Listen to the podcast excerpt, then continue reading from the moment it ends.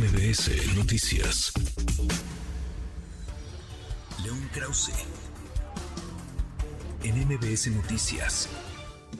Querido León, León Krause, qué gusto, qué gusto saludarte, ¿cómo estás? Igualmente, Manuel, pues eh, hasta cierto punto sorprendido por la celeridad de todo este proceso en el Partido Republicano, aunque se veía venir, y lo platicamos muchas veces, que la contienda se ve reducido a una batalla por el segundo lugar, eh, el hecho de que prácticamente Donald Trump se haya quedado solo y después de mañana quizás se va a quedar solo porque mañana va a ganar la primaria de New Hampshire, pues eh, sorprende o más bien revela o confirma, si lo quieres ver así, el hecho de que este hombre es, como lo hemos dicho otras veces, el dueño pues del Partido Republicano y se alinean los ya es León, ya podemos decir que de facto será el candidato presidencial eh, republicano, porque pues ya quién le queda, digamos, quién le puede dar pelea a estas alturas del partido a Donald Trump en su, en su partido, valga la redundancia. Es que son dos, digámoslo así, son dos presidentes.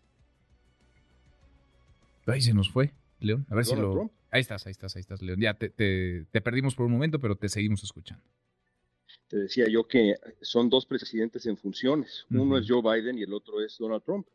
Y el uh, presidente eh, eh, legítimo, o por lo menos así se presenta él frente al supuesto espurio, y esto nos es muy familiar, es, uh, es el candidato republicano ya en los, en los hechos. Y es así como se va a lidiar la contienda presidencial. Si en México hubiera reelección,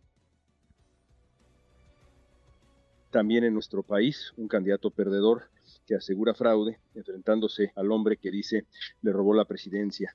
No lo vimos, pero lo vamos a ver en Estados Unidos. Por cierto, eh, sin evidencia en Estados Unidos como tampoco la hubo en México. Sin duda. Ahora, está esto pues ya escrito desde muy temprano, ¿no, León? Vamos en 22 de enero y ya no parece haber mayor duda de que en efecto llegarán Biden y Trump tendremos una reedición de la competencia hace cuatro años, llegarán a las elecciones presidenciales.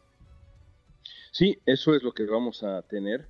Y de nuevo es, es eh, pues mayormente inédito que en eh, el, partido que está fuera del poder haya una contienda de esta naturaleza, un partido que cierra filas con esta velocidad generalmente ocurre después del llamado supermartes de principios de marzo, en donde pues ya se enfila bastante, de manera bastante clara la contienda, pero eh, lo que estamos viendo ahora, la posibilidad de que solamente después de dos elecciones primarias, Iowa y New Hampshire, nos quedemos ya con un candidato del partido opositor, es pues es mayormente inédito en la historia moderna de Estados Unidos y tendría yo que revisar si no es inédito en casi toda la historia eh, eh, que, digamos, relevante de, Estados Unidos.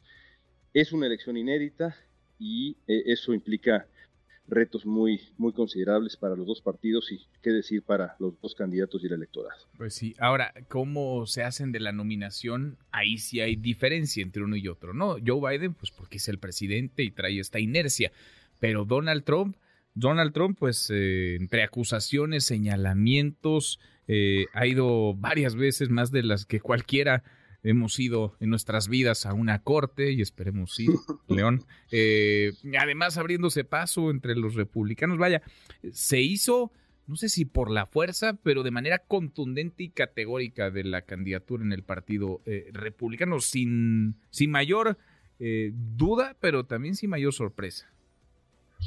Sí, en, lo formal pues ocurrirá lo mismo. En las convenciones eh, se les otorgarán el número suficiente de delegados para ser nominados de manera formal. En fin, eh, suceder la misma aritmética de siempre en los dos partidos, pero sí el camino dentro de sus partidos es uno es eh, un caudillo absoluto, eh, incluso sus rivales no, no lo tocaron ni con el pétalo de una rosa durante la contienda y ahora cierra filas alrededor de él. Y Joe Biden, pues una figura cuestionada dentro de su partido. Eh, parecería que el presidente en funciones en realidad es Donald Trump. Pues, pues sí, qué cosa, ¿no? No me quiero adelantar tanto, ya habrá tiempo de irlo desmenuzando con calma en el correr de las semanas y de los meses, pero es joven todavía la carrera, pero con esta fuerza que trae Donald Trump, pues parece que este año podría cerrar también sin mayor sorpresa con un Donald Trump volviendo a la Casa Blanca, León. En este momento, si la elección ocurriera ahora, con cómo están las encuestas, Manuel, Donald Trump ganaría la elección eh, incluso con mayor contundencia que la que vimos en el, en el 2016. Llegaría con un mandato mayor y quizá con el Partido Republicano en control del Congreso entero y por supuesto del Poder Judicial, donde hay seis eh, magistrados conservadores. Carro completo para un hombre como Donald Trump. Qué cosa. Pues lo que nos falta por ver. Abrazo grande, gracias León. Un abrazo para ti, gracias. Es León Krause. Redes sociales para que siga en contacto: Twitter, Facebook y TikTok. M. López San Martín.